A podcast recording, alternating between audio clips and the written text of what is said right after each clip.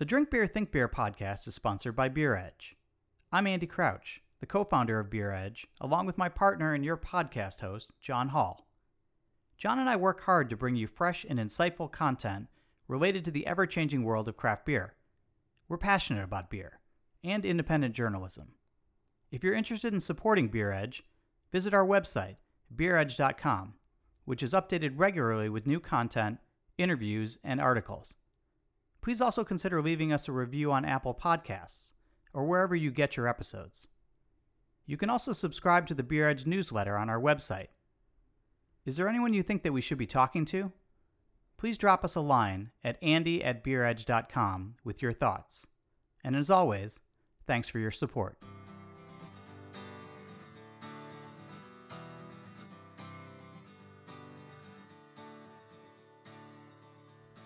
Welcome to Drink Beer Think Beer, the podcast that gets to the bottom of every pint. I'm John Hall, and this is a fun episode.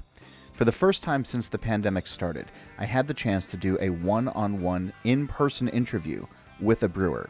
It happened just a few days ago in my backyard in suburban New Jersey, and across the patio table from me was Ethan Cox, the co founder and president of Community Beer Works in Buffalo. I'll tell you all about it in just a moment, but first, I'm happy to tell you that this episode is produced by Beer Edge. Check out beeredge.com for articles, podcasts, and to subscribe to the newsletter written by myself and Andy Crouch. And also be sure to follow Beer Edge on social media at The Beer Edge. So people say it's a small world, and that's absolutely true. If you listen to the show, I always give people an opportunity to have an impact on the content. And before COVID 19 sent us all into lockdown, I received an email from a listener who encouraged me to have Ethan Cox on the show. Alex wrote in saying, quote, Ethan is a big part of craft beer culture here in Buffalo and helped take a plucky little nano brewery and turn it into a place that represents the neighborhood and the city that is very much a hidden gem. End quote.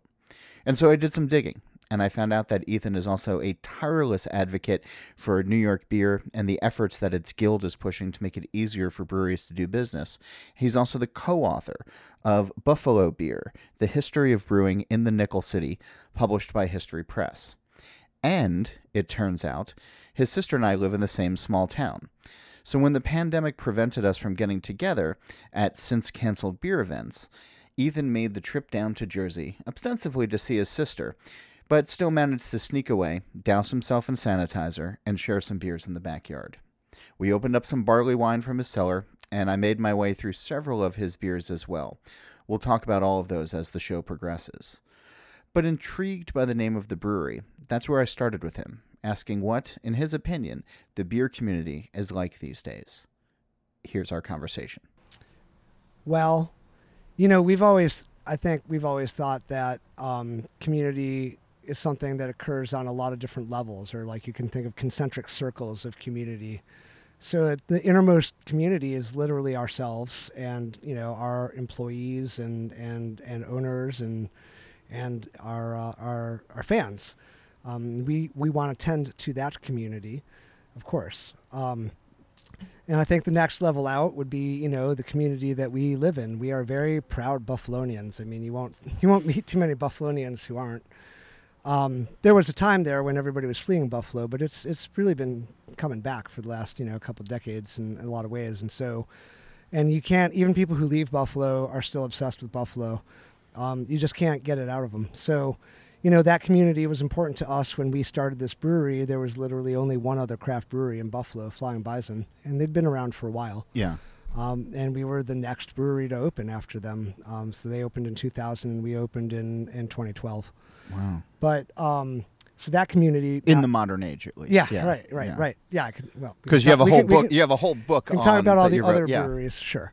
Um, and then, and then, of course, the the biggest community of all, in some respects, is the community of the of the brewing industry. I mean, this is a great industry in that everybody is very approachable and friendly, and you know, it's very much a big tent, and uh, and so you know that community is another one that we are, I think, responsive to and of. There, there's a, a general thought though, and it, it has been changing. I think in the last couple of years, at, at least, where it used to be, you know, breweries were not getting into social issues. They weren't Mhm. necessarily talking about what was happening outside of their doors. It was, hey, Sure. come inside, have an IPA, come inside, uh, escape the world kind of thing. Sort of treating it like a bar where, you know, we Yeah. didn't talk about, you know, sex, politics, religion, and everything. And I've said this Yep. before on the show. Um, but your brewery has taken public stances on what's happening in the world right now. And a couple weeks ago, Buffalo was the center of uh, some of the Black Lives Matter protests. There's a, a terrible video that was shared of the Mhm. local police department uh, injuring uh, uh, uh, an older man. Yep. Um, you know, and, and you didn't hold back on that, and the Mm. brewery didn't hold back on that. And I'm curious as to uh, how you approach, you know, blending, you know, what's happening in the world with with the brewery because you- you're the president of a brewery. You have to worry about the bottom line on some level. Yeah. Um, when did when do you stop caring about you know money and just stand up and do what's right, Yeah. Well, or that- or do they have to go hand in hand? it's a delicate balance is i guess a better way to put it right Sure. um and yeah so i mean one way of answering that is to say that this is the company that we have to be because these are the people we are. So you know it's it's it's not really optional um for us to um to profess you know what what we think is right and to to to champion the causes that we think need need championing and, and to to shine a light on things. Um i just I'm going to use we more than anything else in this interview because we're we're really a team. But I'll, I'll go ahead and just speak for well, myself that's on that, this that one. speaks in with the community theme. It's there's right. no I in community. There's not. No, yeah. No, it's a Y. Yeah, You can spell it with an I if you want to be clever, though. if you're a millennial, you spell it. yeah, you right. spell your name with an I. Right. Yeah. Um, no, there is an I in it. U N I T Y. Okay. yeah, yeah, Yeah, so there is. So sure. Good. But How many writers does it take to? Yeah. Right. Great. But but what I will say is that you know I mean um, it's not. I I have reflected on the fact that I think by making our um, our stance you know evident and and literally baking it into the name of the brewery, I I don't think it has always served us well. I do think that there are people who shy away from that who want what you described. They want just a brewery to be about beer. If a brewery is about other stuff, they they're not they're not happy about that. When when you say that there's been times where it hasn't served you well, what's an example of that? Well, I, I can't I, I can't say for sure that there are people that do not want to buy us because of our our evident stance on things, but I But you have I some can tell you DMs that probably that yeah, I mean like it, it, it's it's definitely been the case. Um, Has that been since the beginning, or has that ramped up in the last couple of months? Um, it hasn't ramped up in the last couple of months. It's ramped up as we have grown and uh, and and and gotten bigger and wider exposure. So when we were just a nano brewery on the west side of Buffalo, um, our demographic was totally on board, and we weren't trying to reach any further because we couldn't even make enough beer for them, right? But as we've scaled up, you know, now we're trying to reach into the, the suburbs of Buffalo, and the suburbs of Buffalo are like the suburbs of whatever city you want to talk about. It's Sure. they're not they're politically closer to neutral than anything else. And uh or worse. So you Yeah. know i right. So i know that it, it it may sometimes be a liability but i will i would say that a uh, i think i already said we we really can't be some other brewery. This is us. And b you know the world is changing. And i and i think more and more customers are demanding that of the products that they buy and the companies they buy them from so you know maybe maybe it will get caught up with in that respect i don't know I mean, I, that that that's such an interesting thing though because there is still choice in beer, and we do think about you know local. But when you're talking about being the second one that came in that that opened up in Buffalo, I mean before that, right? I mean. Genesee in Rochester probably uh, was was a dominant player in your Mhm. in your city. Uh, your proximity to Canada, I imagine that there was it was a big Labatt town, blue blue is considered a local beer right? yeah So how do you, wh- wh- when you're sort of thinking about you know local products now, it's not like you know some other towns where it's not like St. Louis and some of the uh, where Budweiser was so ingrained, or you know Milwaukee where Mil- I, I- feel like some Yeah. of those brewers, Randy Sprecher in, in, in Milwaukee, had uh, a bigger battle to, to, to fight or a different battle to, Mhm. to, to fight early on. Um, is there is there actually a renewed focus on, on, on local and can can you see it where you used to have you know as you're calling it blue but Labatt drinkers um you know I know that's like the local term yeah, I it's know blue- it's, it's blue uh, to me. um uh and but blue light. yeah Uh, I had a friend who uh, is still have a friend who grew up in uh, Lockport. Who uh, Oh, yeah. that's all she drank, Yep. and uh, at her wedding it was the only beer option. Uh, and I was, That sounds actually it sounds entirely wonderful to me. I mean, yes, but is there? How, how, how do you promote local in a town where there's so many other breweries from outside of town Mhm. that were so popular? Yeah, that, it's been a challenge. So, you know, I think one of the reasons that another craft brewery didn't open between Flying Bison in 2000 and us in 2012 uh, was the grip on on Buffalo that Blue and, and, and Budweiser is. This is one of the few markets where they're the second best selling beer, but they are. Yeah, Uh, but they, they really had a grip on the town, and, and keep in mind as well, Buffalo is very much a industrial or post-industrial, I guess, uh, working class kind of town. Mhm. So, paying a lot of money in fancy beers, you know, imports was about as far as that ever used to go, or Right. like Michelob Dark, you know, because that pretty sexy bottle. uh, the Bach. Yeah, Yeah. we all remember that. Yeah. I But- think Mitch Steele like created those. Oh, really? Yeah. Nice. Um, so I, I think it was I think it was for a while an uphill battle, and I actually think that um, for the for the decade plus that Flying Bison operated all by themselves, they would have loved for somebody else to open a brewery so that they could get the message out there. Um, but things changed over time uh, nationally, and so eventually also in Buffalo, we tend to be behind the curve.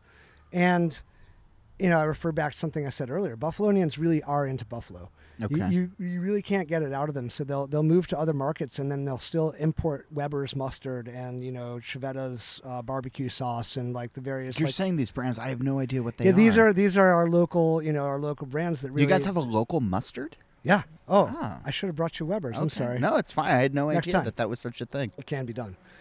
Um, so so I think that I think that you know once we started to have some momentum in our local industry, people started to be interested in it because it was local. Yeah. And and that gave them the chance to be adventuresome and start drinking different kinds of beers. So you couldn't sell it on on people just because hey, this is a different beer than blue. But you could say, hey, we're we're a local we're a local brewery trying to get by, you know. So you want to support us, and yeah, we make something really light. But why don't you try our IPA? Why don't you try our Hefeweizen? Something that can be a, a, a- bridge to you know a barley wine someday or whatever. I mean, and and we are drinking uh, 2018 Bigfoot that you brought, so Yeah, thank you very cheers. much. And uh, but but that's such an interesting thing though because that was the conversation that most towns or other regions were having in 1990 Mm. of you know yeah we make a blonde ale but Yep. we also make a Hefeweizen we also make a a, a, a a thing like that you started off as a nano you've obviously grown quite a bit uh, Mhm. in, in in the decade or so the eight or nine years that, that you've been open i mean and and sort of tremendous growth with you're in a lot of accounts now you have a bigger brew Yeah. house you're not brewing on a nano system to No, thank- survive thankfully. Oh my god. Yeah.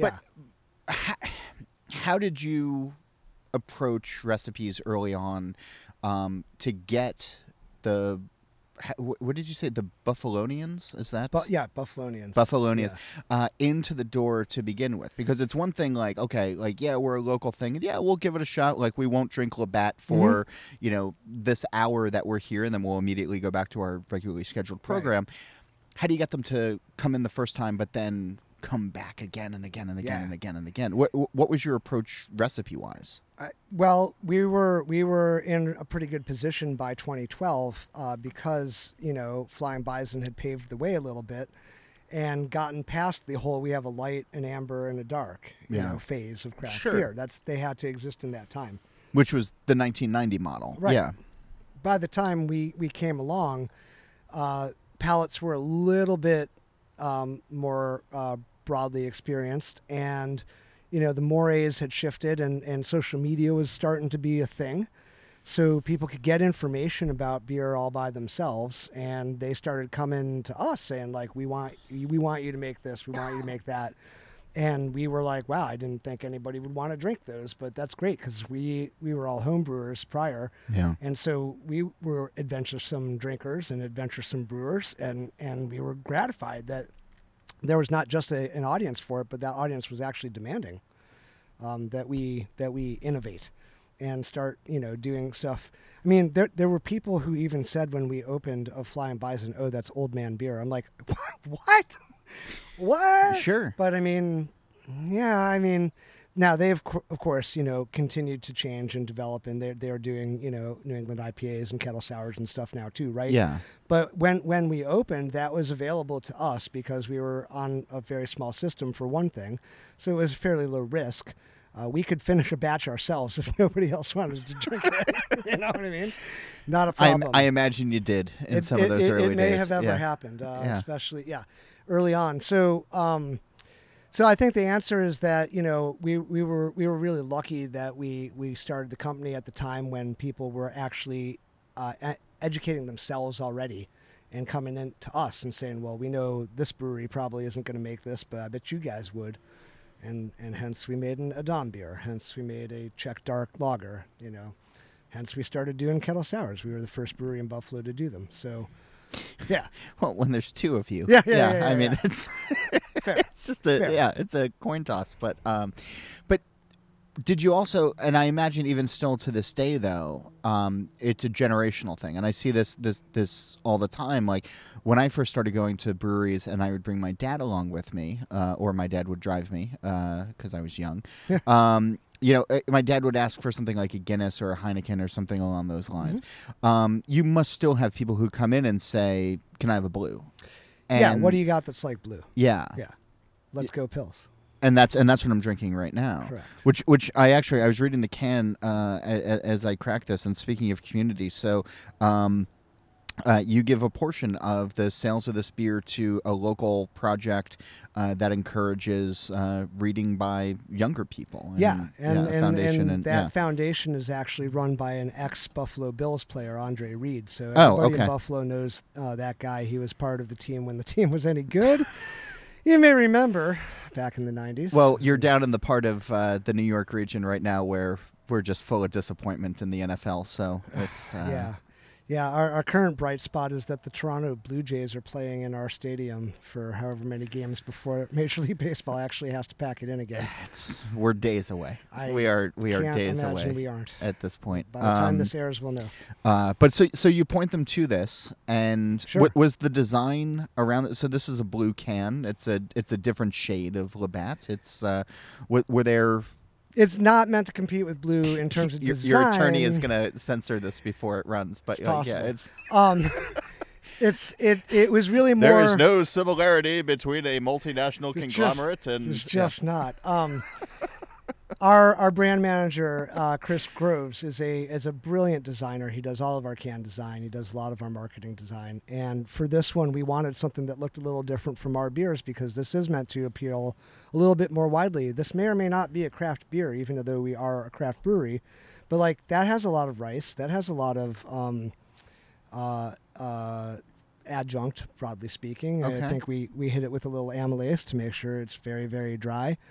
Um, we're not afraid of doing that because that's what you have to do to make a beer that tastes like that. How does this beer sell in comparison to others in your portfolio? It well, it, it has a little bit of seasonal variation because it's also a little bit tied to the sports. okay. So let's go Bills is the is the Oh, is I get it. the, the cri de coeur. Okay, so let's go Yeah. pills. Okay. Yeah. See, I didn't even pick up on that. So Fair. yeah, That's okay. Um, y y Buffalo is is steeped in its sports legacy. It's Okay. it's, it's inescapable. Um, so that is you know directly supposed to tie into and you know hit the sports person in the fields there, right? Okay. Hundred percent. So August through mid February. It does better Yeah. when football's on, and it does a little bit okay while hockey's on, and we don't have a major league baseball team of our own, so that's a different story. But Okay. um, yeah, so that that you know that's why but it, it also is the answer to the question, what have you got that's like blue? We used to point people to our cream ale. Yeah. Close, but no cigar sometimes. I mean, most people accepted a cream ale as a substitute for Sure. blue. For This one or better. two. Yeah, But then would still go and pick up a six pack on their way home. Right, right. Yeah. So we wanted to make sure that we we covered the spectrum of, of beers that people want to drink, and uh, you know, if, if there's a day that this sells like like blue, that would be pretty cool. Although I can't imagine brewing it in six thousand barrel batches. But there you go. You're not shy about saying that there's adjuncts in this that this is, you know, modeled off of the American light lager that you know millions know and Yeah. love. I feel like if we had had this conversation a decade ago, that that type of thing would have been skirted around by most brewers. Or we just wouldn't be doing it at all. sure. We would have been unwilling to do it. Yeah. I think you're right. Yeah, I mean, and but there's uh, there wasn't anything wrong with it back then, uh, but there is this sort of you know thought about. I, I think it was Chris Lohring at Notch who made a beer uh, that was an American adjunct lager, uh, and he called it the Mule. Um, you know, just because uh, you know it kicks, you know, you get kicked for for, for doing it. Uh, I'm butchering that story probably, but um, it's a necessary part of growing a brewery these days, right? And uh, going from a nano and scaling up ha- uh, how you have. I mean, I, I've said this before on the show. Thirteen percent of overall beer drinkers in the U.S. are still craft right now. I haven't seen the 2020 numbers yet, but Right. like thirteen is not a lot, It's just not. and you need to appeal to the other 87. Yeah. I mean, money needs to be made. Yeah, and we make money making beer. So, you know, there's always a struggle between making the beers that you want to drink and that you wish everybody would buy enough to to keep you afloat and, you know, the knowledge that well, maybe there are some beers that you need to make because people want them and they'll buy them whether or not they thrill you. Now, I'll tell you that we all enjoy drinking Let's Go pills, so it's Yeah. not as if we're, we're we we disdain this product. yeah. You're not holding your nose and brewing. Oh hell no! I mean, I think you know that a lot of brewers actually, at the end of the day, like to kick back with some sort of, you know, Miller High Life or yeah, whatever. Coors like, Banquet. Yeah. yeah people pe- people are more and more willing to admit that actually, and I mean that reflects what we were just talking about, uh, the evolution. But we, yeah. So, and our head brewer uh, Ryan um, had experience at Kingfisher, right? So he knows exactly how to make a light, ricey, corny lager beer, and brought that experience with him to us, and and we've benefited greatly from that. What's the beer in your lineup? Uh, you guys make a, a lot of different beers uh, regularly, seasonally. What do you reach for? Like, what's your in-house favorite? Uh, well, when we have it, That's uh, such an unfair it's question. a terrible It's a, it's a terrible gonna, question. because I'm going to give you five answers. Sure, great. That's fine. Conditional Yeah. answers. Uh, I I- should point out that I love asking this question. I also hate ask, uh, being asked this question, As- which I get all the time. Oh, you're right about beer. You What's can- your you- What's your you favorite can always beer? go with the cop out. My favorite beer is the one I'm drinking right now. yeah, it's uh, yeah. That's a fair uh, fair response. Um, our our our flagship pale ale is called Frank, and when we have Frank available, that's probably the thing I reach for the most. Um, that's Why? s- uh, it's a it's an old school balanced pale ale, um, like they used to make them, or actually in some cases still do. So think Sierra Nevada. I Oh, mean, sure. That's that's that's the ultimate pale ale model. And while this is not hopped with Cascade or uh, it's Cascade, right? It is, it is not. It does not Yeah. emulate. We don't use whole cone hops exclusively, and we don't. I thought it's Cascade. Yeah. Um, so you know, it's it's a different beer, but it's got some malt. You know, which seems to not be very fashionable anymore. If you can taste any malt, what's wrong with this beer? Um, right? And uh, and it has hops in. in I think we're going to come back around to that. we, we may well. Um, it's got hops in decent measure, but it's not like you know super bitter. Uh, we're really trying to drive a little flavor and aroma in there, and just have a nice balanced pale ale. And it comes in right five, I think four and a half or five, and and that's just super drinkable. So that's why Frank. Um, but you had other answers as well, though. Sure. Well, I'm I'm very fond of. I, I think I brought one or two. Uh, the Whale, which is our brown ale, Yeah. because it surprises people so much. I had that recently. Oh, thanks. And uh, yeah, I really dug it. Uh, there, there's something just about a nice brown ale that just, especially this time of year. So we're sitting here in the backyard right now. Uh, the grill is covered, but normally, um, I think a brown ale just goes so well with you know, grilled food in the middle of the summer. Oh, so you yeah, that's my Yeah. line, right? I people are like, I like darker beers, but I'm not sure if I want one in July. I'm like, do you like grilled food? And they're, yeah, of course. I'm like, okay. So maybe you don't want to session out on a brown ale in July. That's fine. But Yeah. when you pull that stuff off the grill, whether it's vegetables or meat, it's got Maillard reaction. It's going to resonate with Maillard reaction in the dark malt. Yeah. You're going to find this is a beautiful pairing. And every time. There it is. Yeah. Um, you talked about balance though with the pale ale, and the thing that I was struck about. So, uh, and and I'll put this in the intro to the. Uh, uh, to the to the episode uh, bef- before it goes out, but uh, your sister lives in town, Mhm. uh, and dropped off some beer a couple weeks ago, maybe uh, uh, two months or so ago, and it was a variety of, of, of stuff from you. And I, and I, you know, anytime somebody takes the time to drop something off on the front porch, like I'm, I'm, I'm going to drink it. I'm excited to drink it.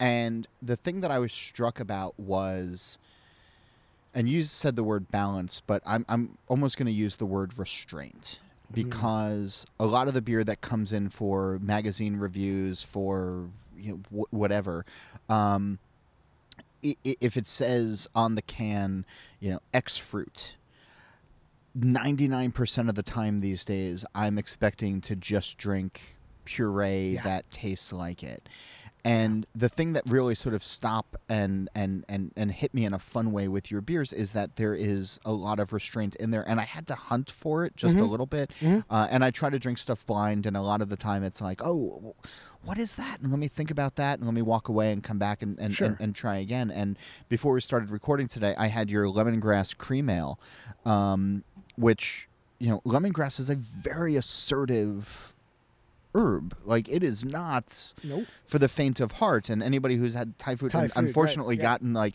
you know the bite of it uh, Mhm. that's all you're going to taste for the next four days Yeah. uh, this is not that so No.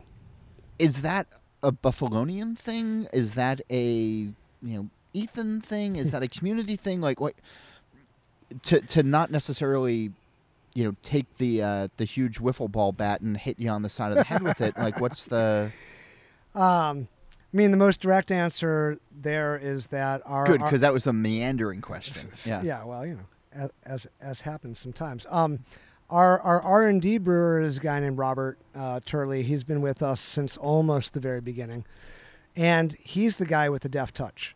He is the guy who does not like to be heavy-handed with stuff, um, and he's he's a very he's a very thoughtful human, and he's a very thoughtful brewer. And when he when he starts doing recipe design, um, he's always approaching it with I want I want a certain amount of complexity and also subtlety. And we don't really like to hit people over the head with anything. That's true. And that's that's the collective will of CBW so in some sense Robert's just you know sort of um, manifesting what we all kind of think. Yeah. Like we all also really like pretty dry beer. So that that means the puree can bombs are not on our on our to-do list because we would like I said, we, you have to find a balance between stuff you actually want to drink and stuff that'll sell. yeah I suppose we should probably be making beers like that if we want to sell more beer, but I don't think anybody would believe us or buy it. You know what I mean? Like, because that's not what we do. Um, so let the other breweries that are younger than us and are doing the pastry stouts and are doing the you know fruity puree uh, type beers and stuff like, let them do that. That's their wheelhouse, and that's I guess what they want to do yeah and we we really don't. Now that's not to say that we haven't ever done we've we've done a pastry stoutish kind of thing, but like sure when we put it out there, the geeks were like twice as much lactose, and we were like, yeah, right, no, no okay, there you go. But that's what we didn't do. We didn't do twice as much lactose. Like Yeah. we just couldn't do it. So Does that pay dividends in the long run? Do you think, though? I think I I, I hope so. I, hope I mean, you talk about Flying Bison as being like you know, like you know, the old man beer, or, you know, the father's beer, or stuff like that. I, Like, I did not it- say that, Tim. okay, well, it, there is some sort of you know. Yes, I know. No, somebody said that. It wasn't Yeah. me. Yeah, right. You were relaying a I was story relaying a about story, yes. correct. Okay. Um, but is there a worry though if because I, I when I talk to younger brewers, folks who are into it right now, uh, and in the thick of it or just opening up right now, I mean it, it's they're not necessarily stopping and thinking about like well, what do I want to do? They're they're saying, okay, like what is the market, and therefore the nerds, the geeks, the the whatever demanding. Yeah. And I, I I guess it's it's a double edged sword, right? It's if you only follow those trends, at some point you might be left behind when the trends shift. But if you're also not paying attention or doing them as they're happening, you know, you're also then irrelevant. I- or I- you're I- I leaving know. money on the table at- Sure. at, at the worst or best i suppose um yeah no it's a tough balance you know and it, it stings a little bit sometimes that you know i know that even if we put uh, you know pounds and pounds and pounds of puree into a beer it probably wouldn't sell like some other breweries that do that all the time because we're not known for that Yeah. and nobody's gonna nobody's gonna think that that was convincing. They're gonna think we were just you know doing that because we needed to do that. So I think it's it's it's tough, um, but you know tr- tr- trends and styles ebb and flow and kind of come and go. And I think that we we can do such a wide variety of beers that whatever the future brings, I think we'll be we'll be fairly well set for it. Without saying lager, what is a trend in beer that you would like to see happen? Without saying lager. I mean, isn't lager finally a trend after it all is. these years? A- have we have we not made it a trend? By Ash- Ashley Carter from Bierstadt likes to say that lager's on a 150 year winning streak right now. um, well, but on like, a certain level, it's not a trend at all, right? It's the beer that most of the world drinks. right. Most So that's why I'm saying like For not lager. Um, uh, what would I like to see more of again? Um, me personally, yeah. uh, I, I, I, I, I, I miss, I miss The barley wines. stronger, maltier beers. Yes, Okay. barley wines, Adambier. Um, which Alex I, which I think of as like German. he wants you to check out. Oh, yeah, cool. I think of that as like German barley wine. Um, I like American barley wines more than English barley wines, to be fair. Uh, So triple IPAs that have aged. triple IPAs that have aged fair. Well played, sir. Well played. Um, Augie Carton's gonna hit me up for a check now for saying that. But yeah, that's fine. nice. But I realize that there's not ever going to be like tons more of those beers because they just don't have the crushability that you know that that you need to sell things in volume that get you you know kind of money. So, like some of the things I'd like to see more of, there are market forces, not just cultural or preferential forces that keep them a little bit at bay. The interesting thing, though, i i you're right about the marketability. Like it's a, it's a it's a tough sell, and I think that's why a lot of people either sell single bottles or four packs of it as opposed to, to six. And this is the 18 Bigfoot from Sierra that we're that we're drinking right now, in just a simple 12 ounce Heritage bottle. But Yeah. um, Delicious too. what what I'm realizing is this is the first interview in person that I have done since early March. and what I'm thoroughly enjoying about this experience with you right now is that there's a bottle on the table along with the hand sanitizer and everything else. But we each have a glass and we're just sort of pouring back and forth from the same bottle into a glass and it's a beer that facilitates conversation. 100%. And I almost think like there's the marketing for post COVID of like let's crack open the beers that matter when we can again. You know, as opposed to like you know this can collection that I have of yours, uh, that's building on my side of the table right now. Of uh, you know beers that are that are fun to drink in an afternoon, but there's beers that facilitate a conversation, and this is this is kind of one of them. yeah I, I totally agree and i and i think that that's one of the things that i love about beer is the way it it creates community i mean you know that sounds like a little self-serving sorry but you know No. that's when you think about third spaces which is a sociological term Yeah, have have you unpa- talked about I- this before this no, but up? I know what it is. But but but Well- unpack it. Yeah. I'll unpack it real quick. Um, from sociology, um, the idea is that you know the the first space or the first room, I think they're kind of used interchangeably, is your is your home. That's where you that's where you sleep at night, presumably, and wake up in the morning. Um, not necessarily every night or every morning, but um, the second space is work. I mean, it used to be different for me. These days, yes. yeah. right. I haven't Um, left this backyard in five months. Oh man, man. Uh, I feel. Um, but the second one, the second space is work because you spend you know the next most amount of your life there, basically. Yeah. The third space, though, is the place where, where, where you truly, where you truly exchange news and views, and you interact and you meet people you don't already know. Um, and there's a lot of things that function as third spaces. Uh, besides bars or brewery tap rooms, uh, you can cite uh, barber shops or beauty, you know, beauty salons. You can say coffee shops, right? Yeah. But I think, I think even more, uh, I, I think the role that beer plays in that third space is super facilitatory. Now, of course, you know sometimes people get a little bit riled up and get into, let's say, you know, they have words, but for the most part, beer, yeah, but for the most Polite. polite. Yeah. Um, but for the most part, I think beer opens opens up conversation, and that's one of my favorite things about it. And it's because it, it usually comes in at a comfortable ABV. So of course, this one's a little bit on the stronger side. But you know, most beers, the vast majority of beers are not at wine level, and they're certainly not at spirit level. Yeah. And uh, and I think that that that sessionability um, is is really facilitatory in terms of of what a third space is really all about. So that's one of the reasons I just love beer. we we were talking about uh, how we got onto all of this is you know post COVID and, sh- and and sharing um, sharing beers.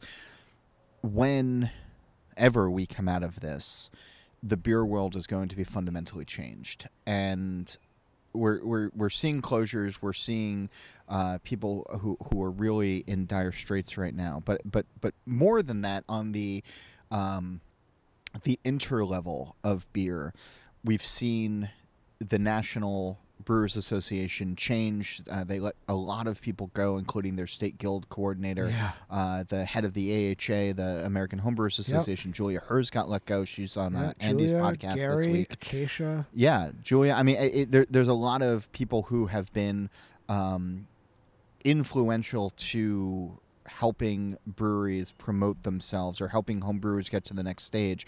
Um, that maybe the the general beer drinker isn't aware of.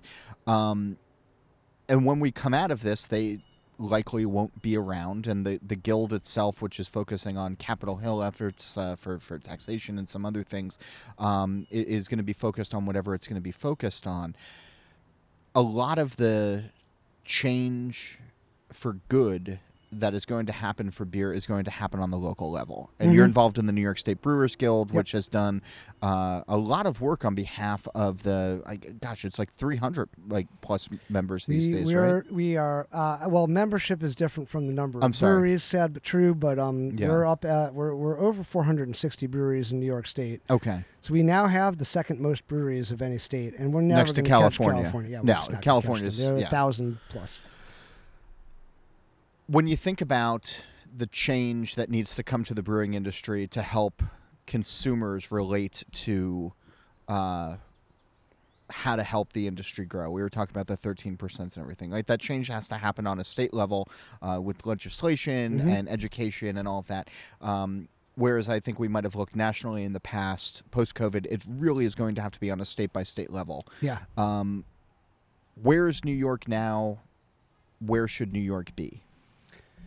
Well, New York is in is in pretty good shape, uh, generally speaking. We we have a very, um, I'm going to say, well developed uh, guild at this point. Yeah. Um, so we and your able- executive director is great. yeah, we, awesome. we were Yeah. able to hire Paul Leone uh, pretty early on. Um, I think almost uh, it's, it's got to be like seven, six to seven years ago. Yeah, Um, and he's proven he's proven to be uh, not just uh, a remarkably awesome guy, but a, a very effective executive director. And he is he is unwavering um, in his in his fervent support for our industry. I mean, so much so that he's anytime he sees another guild outperforming us in some way, shape, or form, he gets he gets viscerally upset. Um, which you know, I mean, I that's that's kind of what you want in an executive director, right? yeah. Um, and our, Tenacity. it is, yeah. Whew, He's tenacious. That's right. Um, and our board, you know, uh, is is is also equally, you know, in, intelligent and thoughtful. And we try to take the time. We we have meetings. We meet every, once a month, every month, except in August. Um, so this is our bi month, um, and we, we we really think about all the different issues that need to be thought about, and, including responding to you know what what are we forgetting? What are Yeah. breweries telling us? For for the most recent, you know, the pandemic, um, you know, we sprung into action and we were able to get the state government to give us an, an awful lot of capabilities temporarily, and some of them we would like to retain now that we have them Yeah. um, that have that have made it a lot easier for breweries to get by uh, while things were pretty tough. So I think we've done a good job. But like, what is the future like? I mean, my my concern is that of the 460 plus breweries, a lot of them, and I mean to a certain extent ourselves included, but a lot of them were very much that tap room model, Yeah. where the tap room is bringing in 60, 70, maybe 80 or 90 percent of your revenue.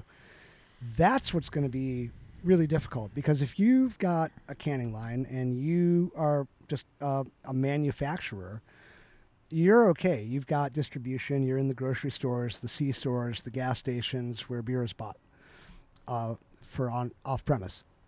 But um, if you depended on on premise and if you depended on your own on premise specifically, then you're in you're in you're in a bad position, and there's not a lot that the guild can really do about that. I mean, that's that's the economics of the hospitality industry writ writ large, and Yeah. restaurants and bars are are are in are in as dire a shape as every brewery tap room.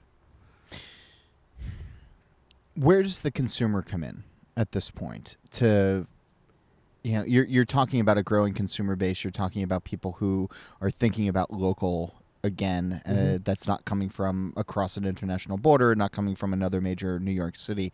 Um, Yeah.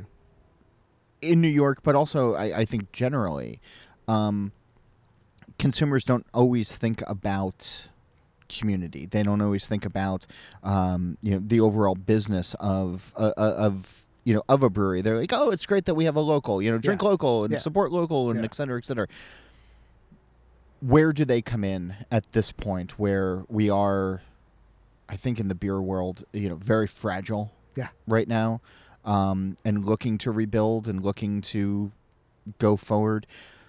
Where do you want the consumer support to be focused? Well, I know that I know that consumers have they're pulled in two different directions. Like if you want you you might want to support your local brewery and we saw a lot i think in buffalo all, all the local breweries would agree that when when we had to shut and go to phase zero or phase one operations just doing curbside delivery Yeah. um, or pickup, um, we saw a groundswell of support that was, you know, um, that sustained us, and it was also incredibly heartwarming, and you know, we, we feel a huge sense of gratitude for that.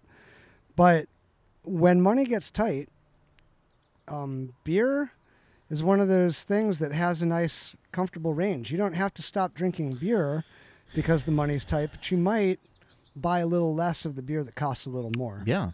and you might be eyeing that 15 pack or that you know 24 rack of blue Yeah.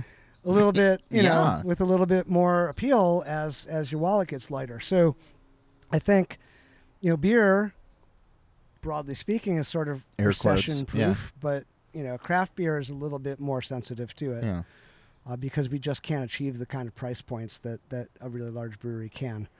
So I hope that consumers at least find. You, you, you might remember there was like sort of early as craft was growing, where you had this kind of demographic that would go to a party with a 24 pack of blue, but also a six pack of Sam Adams. Right. They wanted or to Pete's establish Wicked. themselves. Yeah. Oh, Pete's Wicked. Yeah. Exactly. Perfect. They wanted to establish themselves as a, as a beer connoisseur, and, and, and they wanted to drink a, a little bit better of a beer. But they also understood, hey, you're bringing beer to a party, so you should probably bring something that everybody wants. And by the way, after you've had one or two Pete's Wicked, Yeah. you probably don't mind so much what it is you're putting in your mouth because you're Sure. feeling all right. Yeah. So, I, I, as long as that that kind of customer is still there, we're going to be okay. If you go into Wegmans, I have to say Wegmans. Okay. Because Buffalo. Okay. If you go into Wegmans and you're picking up a six pack of us with your 24 pack of, of, of quote unquote them, whoever, um, then we're still we're going to be okay, and, and everybody, everybody will be okay um, until such time as you know people can go back to maybe buying craft exclusively Oh, my dog's here. Um, and agrees with me. Um, y so one of the things that you sort of mentioned though of of you know the taproom model, and you had a blog post up on your website last week uh, or the week you know before this uh, this this episode is going to air, um, right now we're sitting in uh, New Jersey. It is almost mid August. Uh, this is prime taproom outdoor drinking season. And uh, right now, everybody's sort of worrying about the month to month to month to month. And you are closing your taproom. Yeah. Yeah. Um, difficult decision. Um, but you know, for us, it's about looking down the road a little bit Yeah. and saying, you know, there's there's there's money that we we should probably try to make while we can, but as safely as possible. And oh, that feels icky Yeah. to balance, you know, safety and and and and and making making money.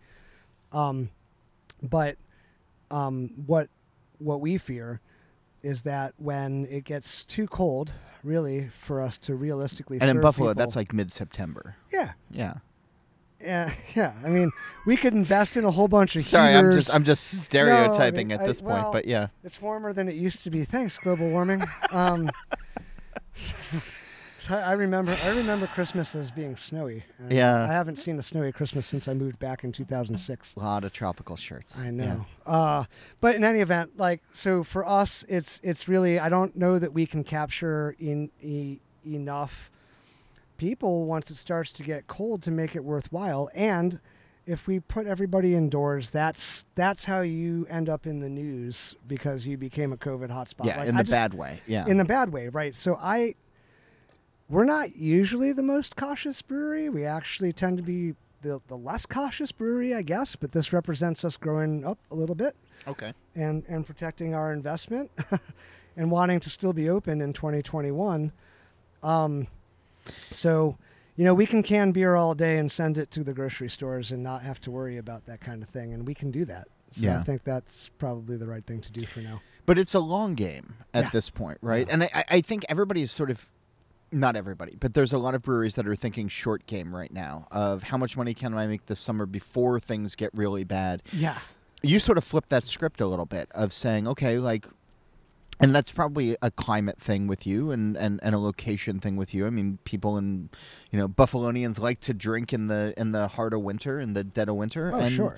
yeah, so you're getting them ready for for you're getting you, your staff and them ready for that, as opposed to just a couple more weeks of okay sales in the That's right. I mean, look, you can still you can still buy our beer and drink it at home uh, while you cook on the grill in December, which Buffalonians do, and Sure. also in January, and also in February. Right. that's where the So- brown ale comes in. Yeah. Correct. So, so, so I, I'm not. I mean, I, I think our beer is still available, and we can we can put our marketing efforts a little bit more into that instead of trying to get people to come on down to our tap room. We can let off the the, the pedal on that marketing effort and switch it over to hey, we're available at all these places, and you know you you can get us and bring us home and. We're actually still going to use the, the tap room for some private events here and there um, that will be you know limited in size for various reasons, but we'll be able to control the the, the population, let's say, and feel a little bit more comfortable from a safety perspective. Um, and we're actually going to do a bunch of remodeling while while we've got it closed, so that when it reopens, it's a little bit more dynamic and a little bit more fun and a little bit refreshed. Because why not offer that while while you have the opportunity? I think using the downtime smartly is, I think, to anybody's benefit as a brewery owner right now. Of just you know, be it education, be it retraining, be it Yeah. you know, refreshing and remodeling, and going from there. Yeah. Um, you are the co-author of Buffalo Beer: The History of Brewing in the Nickel City. Uh, Michael Rizzo is your co-author Yep. on this. Uh, you gave me a copy of this just before we sat down to record. I have not read this particular uh, beer history book from uh, the History Press. I've I've I've read others.